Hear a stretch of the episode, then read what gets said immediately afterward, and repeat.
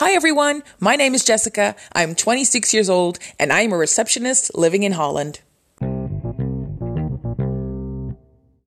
As a receptionist, you often find yourself in scary, weird, or uncomfortable situations. With this weekly podcast, I want to share these experiences in short stories. I suggest you grab a quick snack, buckle up, and enjoy.